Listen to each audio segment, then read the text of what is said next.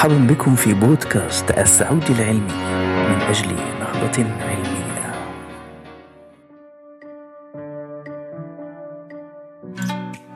لا يخفى على الجميع مدى الإبداع والتميز الذي دائما ما يحققه الطلاب العرب من مختلف بلدان العالم العربي. هذا الاقتصاد المعرفي يحتاج إلى تنمية وتطوير واستثمار لأنه هو الأساس في توظيف القدرات والمواهب. لقد برز في السنوات الأخيرة جيل من الطلاب المبدعين والذين يحتاجون إلى مزيد من التوجيه والعناية. فالإمكانات متوفرة وكل سنة تتزايد عن السنة التي قبلها. ولكن نقص التوعية والتوجيه للطلاب المبدعين ربما يحد من أعدادهم.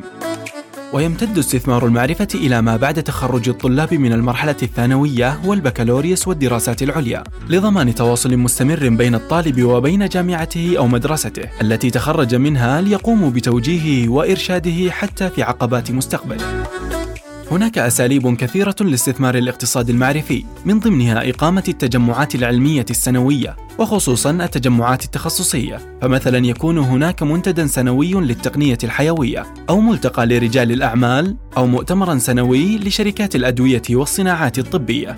إن استثمار الاقتصاد الحالي للمعرفة وتوظيفه في تنمية وتعزيز نطاق المعرفة السليمة والكاملة يعد إنجازا عظيما للانتقال إلى مجتمع المعرفة. وتوظيف القدرات للرقي العلمي، المهاري والفكري.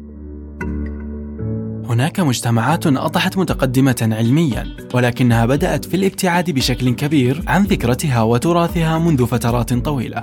مما جعل فيها ثغرة بين تقدمها العلمي وبين تأخرها الفكري والتربوي. لذلك أصبح من المهم وجود مجتمع المعرفة الذي يقع في الوسط بين جميع المجالات من حوله، ليكون بهذا مجتمعا واعيا علميا وفكريا وتربويا. تستطيع المؤسسات الحكومية استثمار اقتصاد المعرفة بتوظيف المتميزين في تخصصاتهم ليقدموا استشارات ومساعدة لأصحاب الأعمال أو الباحثين أو المخترعين ليتم توظيف كامل طاقاتهم وخبراتهم بما يفيد المجتمع كاملا وهناك الكثير من المراكز البحثية والمعاهد التي تحتاج إلى دعم هؤلاء النخبة من أبناء وطنهم واستثمارهم وتوظيف كل طاقاتهم فيما يخدم التقدم المعرفي لكي يأخذ المجتمع المحلي مكانة مرموقة عالميا في مجال المعرفة والإبداع العلمي ويكون محط الأنظار إقليميا ودوليا في مجال المعرفة والبحث العلمي. وليصبح له الحضور الملحوظ والمرموق في المحافل العلمية الدولية والمحلية. إن أفضل استثمار هو الاستثمار في معرفة الإنسان وتنميتها فيما يعود عليه بالنفع والفائدة.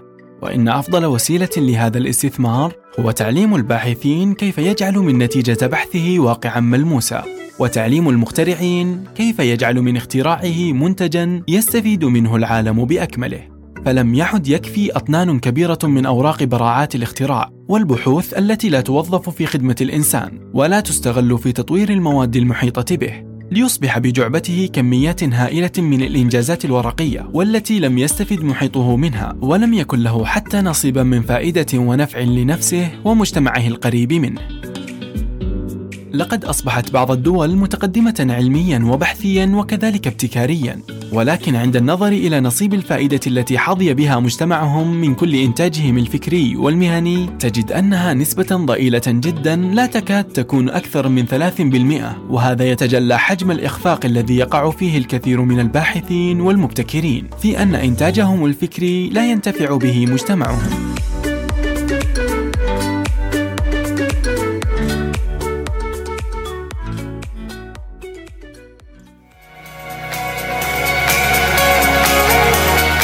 البودكاست من إنتاج مجموعة السعودي العلمي إعداد وكتابة فيصل الملكي تقديم منصور أبو حمد وأحمد سعيد إنتاج فاطمة محمد.